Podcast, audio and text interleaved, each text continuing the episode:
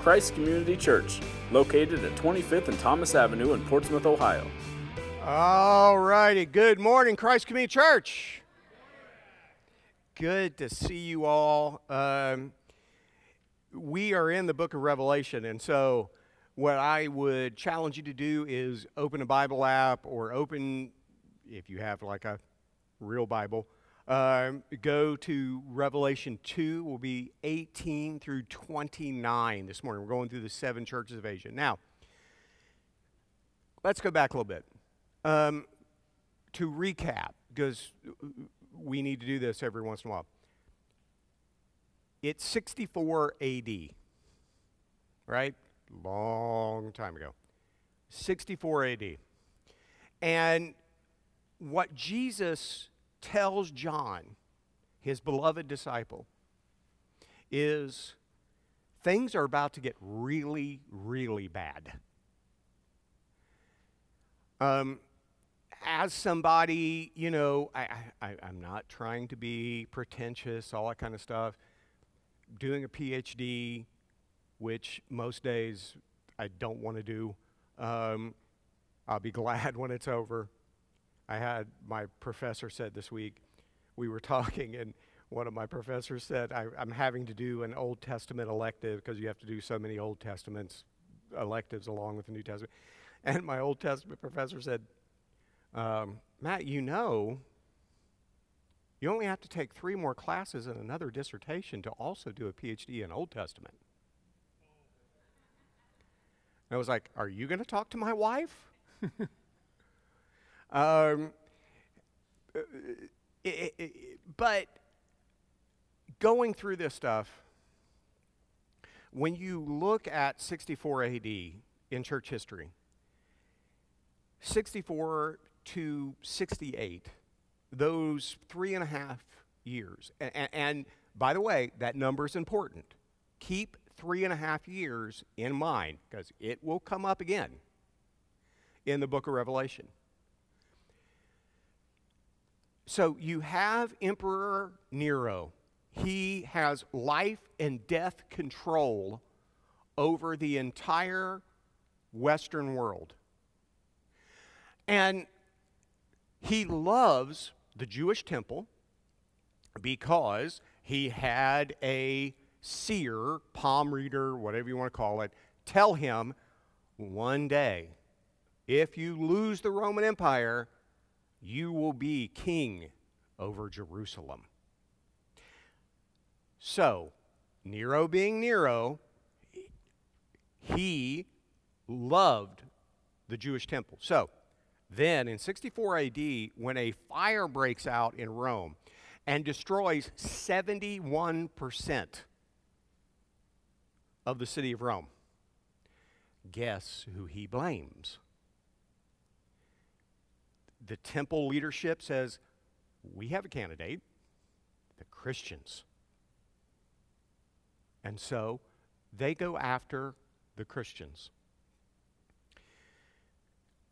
And I've said this before, but it's worth repeating. You need to understand our forefathers in the faith, the people we will meet in heaven and the new heavens and the new earth, many of them suffered greatly for the faith.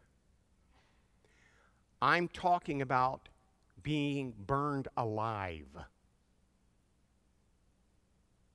Nero had Christians rounded up, taken to his garden, and he would have parties, and the wine would flow, and all that kind of stuff, and they would have these great feasts, and then they would go out, and he would play his lyre, early version of a guitar, while Christians were burned alive. These are our brothers and sisters in the faith. He would have them not just burned alive, pulled apart. He thought it was funny to have Christian women put in the Colosseum, and he would have tigers and panthers starved. And then, after they had been starved for a week or 2 weeks, he would set them loose on Christian women, and he would give them broken pots to defend themselves because he thought it was funny. This is what John is talking about when he says, this will happen soon. This is coming upon you. And so now in Revelation 2 and 3, when we get to the seven churches of Asia, we are looking at Jesus talking to his churches. And by the way, seven meant, in the Bible, it means the number of completeness, so all churches. He's talking to all churches. And I think you've seen this. When you've seen Dad preach through Ephesus, and in Ephesus, you have a church that's lost their first love. They've just become internal. They have good doctrine. They're reading their Bible, but they're not reaching out to other people. They're not loving each other. They're just hiding out. Then you get to a second church, and well, the second church, they're a good church. But God has said, but you're going to suffer for my name. Then you get to the third church, and they're entertaining false teaching.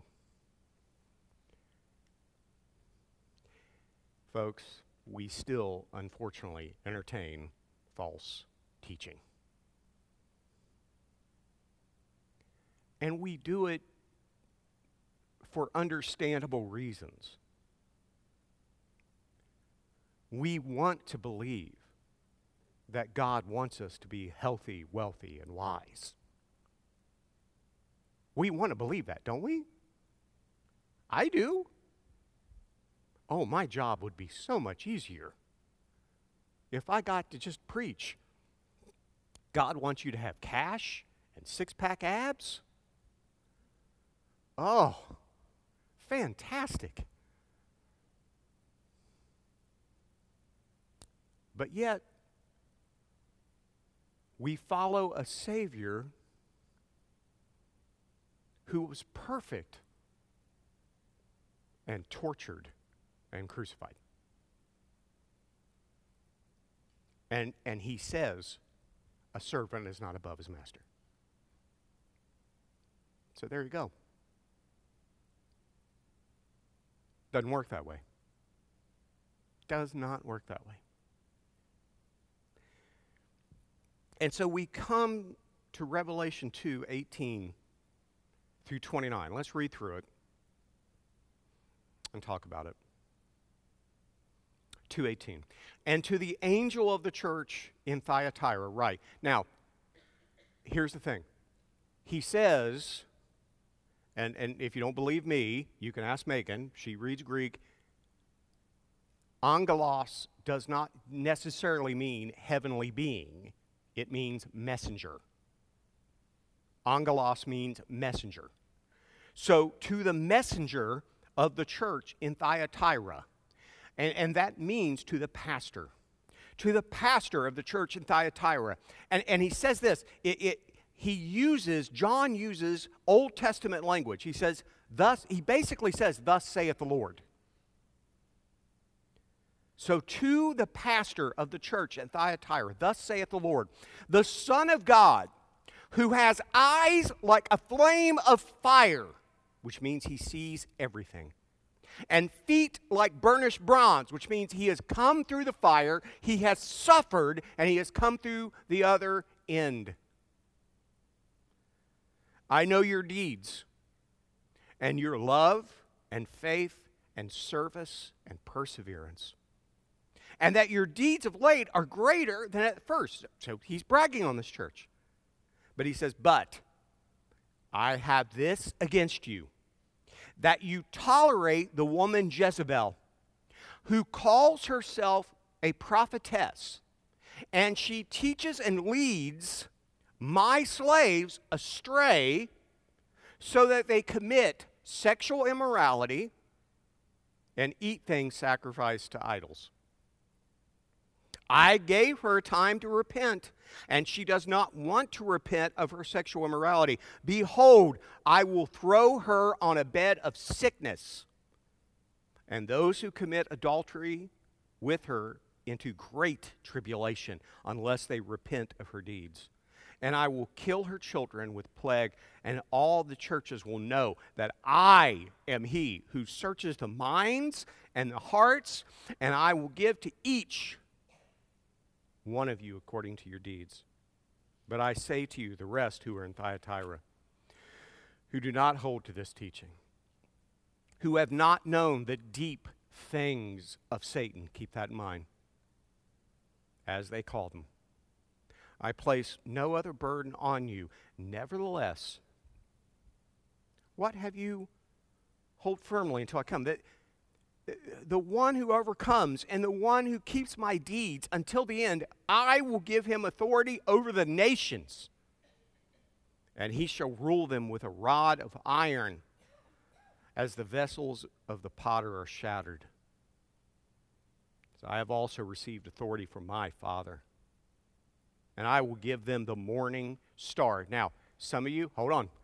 Some of you say, you see that, you see the morning star, and you think, oh, that's Satan. No, it's not. No, it is not. When we get to the end of Revelation, the morning star is Jesus Christ himself. He says that. He says, I will give you me. And I am telling you, folks, I am begging you to hear me. At the end of the day, there is nothing you will want more than that. That is what you will want. The morning star, Jesus Christ himself. The one who has an ear, let him hear what the Spirit says to the churches.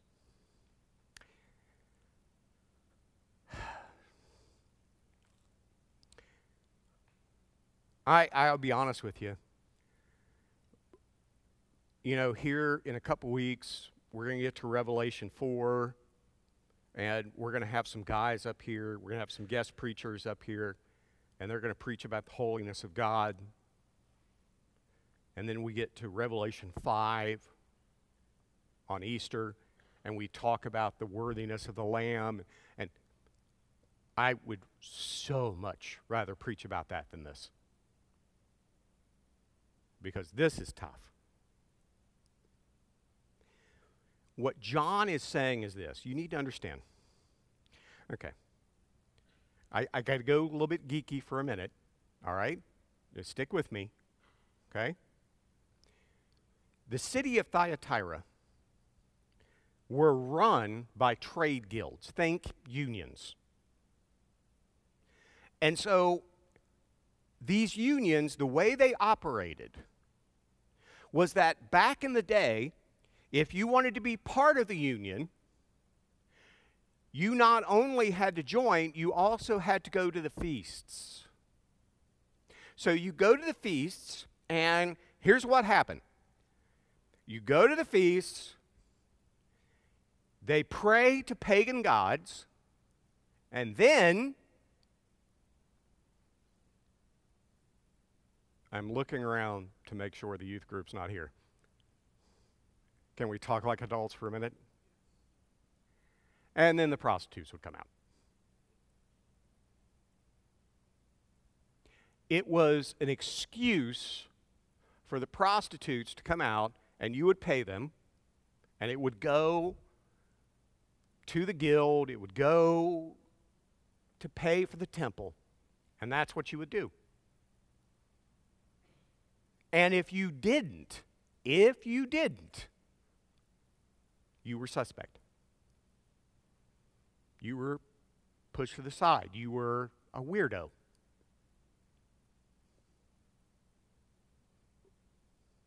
And so here we go. So what you have is a woman coming into the church and saying, oh, it's okay. It's all right. Haven't you read the gospel? Jesus forgives. So it's okay. Go ahead. Go to the feast. Go to the party. It's all right.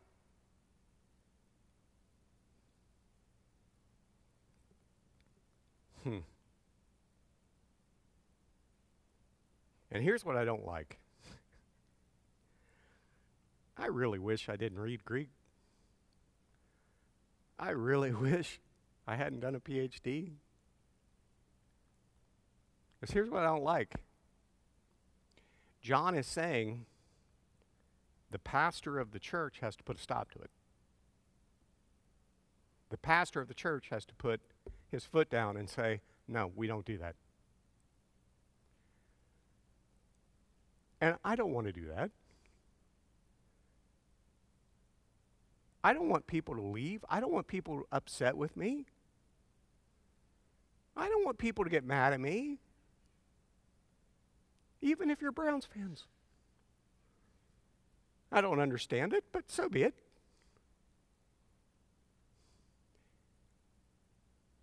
I like to be liked by like everybody else.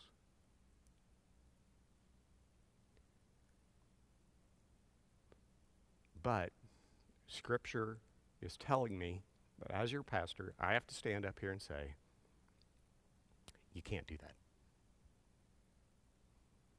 You can't do that.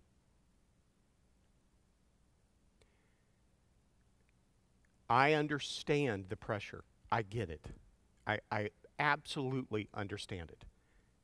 What was happening at Thyatira was, if you want to do business, if you want to eat, if you want to make money, then you have to do this. And the Bible says no. The Bible says you do not have any excuse to make money. That if it violates the Word of God, you don't do it.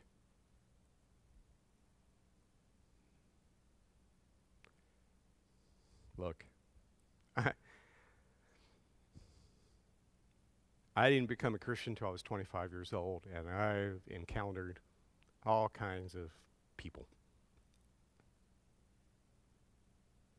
I remember a person telling me, I kid you not, again, the youth group's not in here, right? Okay. I remember meeting a guy who ran a house of prostitution who called himself a Christian.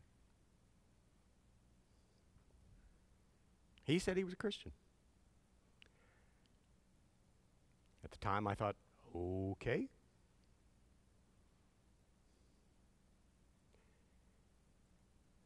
You can't do that. You can't.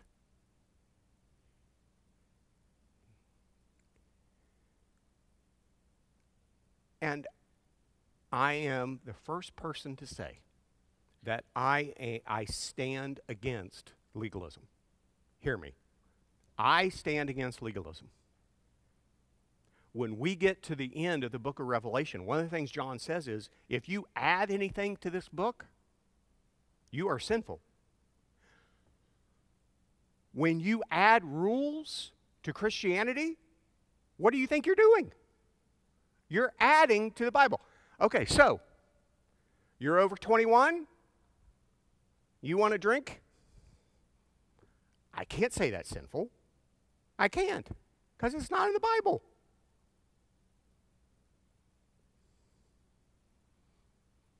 We do this all the time. The church needs to stop it. It was the funniest thing 20 years ago. I grew up hearing, no Christian should watch an R-rated movie. Well, then The Passion came along. And people are like, well, that's an exception. Okay.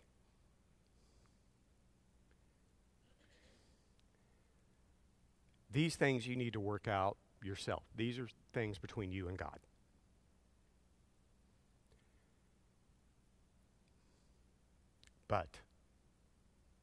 But, while I'm against legalism, I am for this.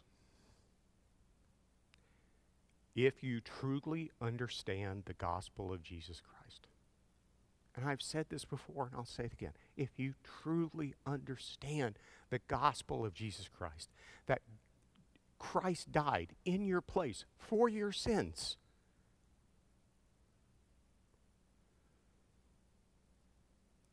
you will want to obey.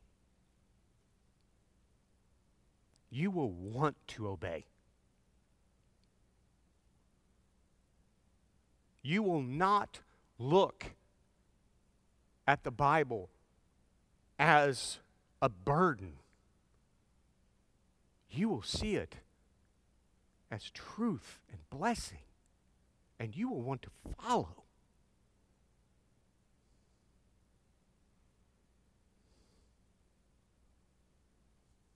At the church in Thyatira, they were saying, your businesses is hurting, your bottom line is hurting, it'll be okay. God will forgive you. And I do believe God is a forgiving God. Don't mishear me.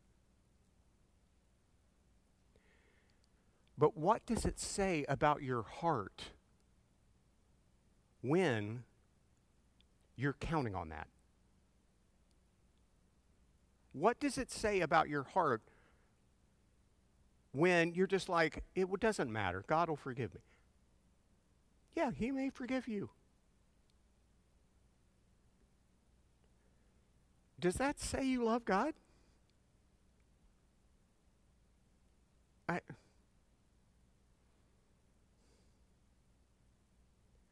have a great wife. I really do. I thank God every day for my wife. She is so loving and so smart and so forgiving. But if I was just like, well, she'll forgive me if I go cheat on her, and I go do it, I'd want to kick my own butt. I'm being a jerk. I'm not loving her, right?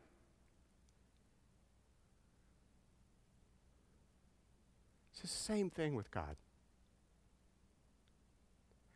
It is not you have to obey. It's do you want to obey? Do you love him so much that you want to obey? No matter what it costs you. I understand the message of Jezebel in the church of Thyatira. Hey, look, you got to make a living. So, and God will forgive you, so what's the big deal?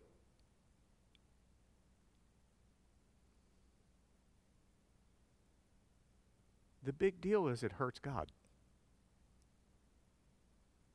How faithful are you being? How much do you take the cross seriously?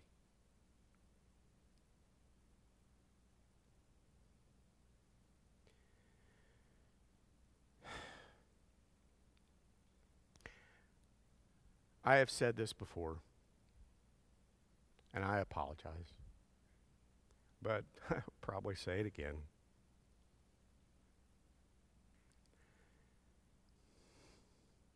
In the last 25 years since I came to Christ, when I came to Christ, I said, okay, I need to understand this.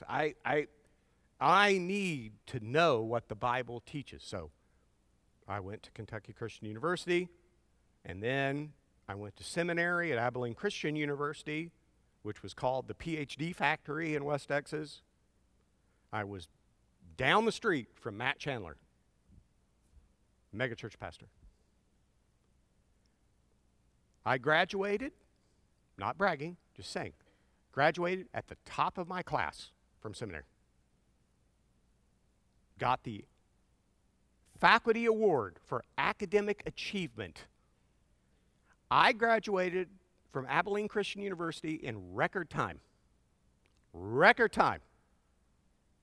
It takes the average person 5 years to get through the MDiv program at ACU. I got through it in 2.5 with a 3.98 GPA.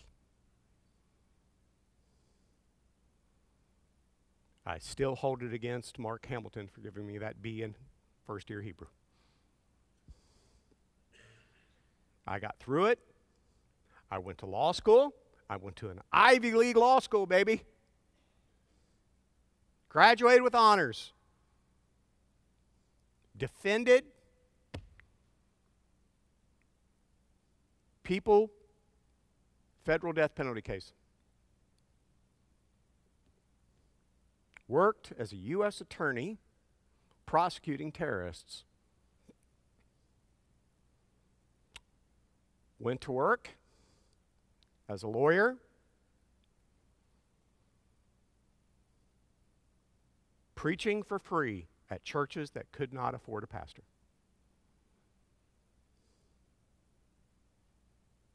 Did that for a decade. Pretty impressive, huh? Doing a PhD in New Testament. And I go to heaven the same way you do, through the blood of Jesus Christ and nothing else. Do you hear me?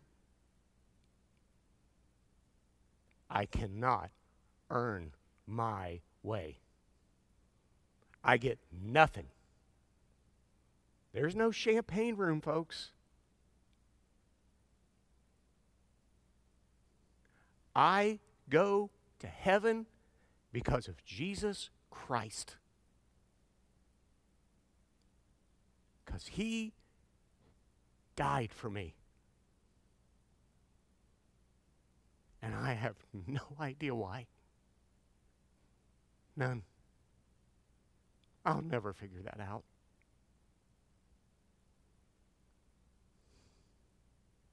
He died for me.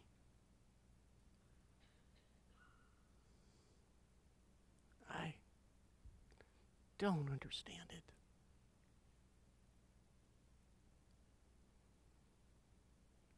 For some reason, thousands of years ago, before time began, He looked ahead and He saw me. And He decided to be tortured and died for me. And I don't deserve it. I will never do anything to deserve it. And He did the same for you. So then the question is, what do you do? How do you respond? How do you live your life? Even if it means we don't know how we're going to pay our bills.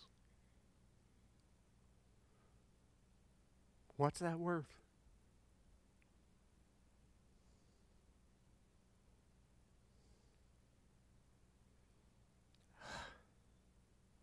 He is the morning star. And if we overcome, we receive the morning star. And there's nothing more valuable. Amen? Let's pray. Heavenly Father, we thank You. We thank You for this day. We thank You for our life. But more importantly,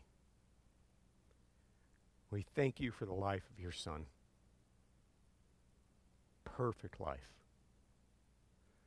Who died on the cross. Pay the penalty for sins we could never repay. So may we live a life in constant gratitude for it. May we do so as a church, that regardless of what happens, we care for each other, we love each other.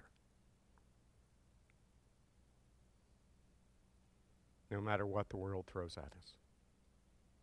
We pray this in Jesus' name. Amen. God bless you. God goes with you. If you have any questions, I'll be sitting right down here. And so have a great week. God goes with you. Christ Community meets on Saturday at 5 p.m. and Sunday at 10:30 a.m.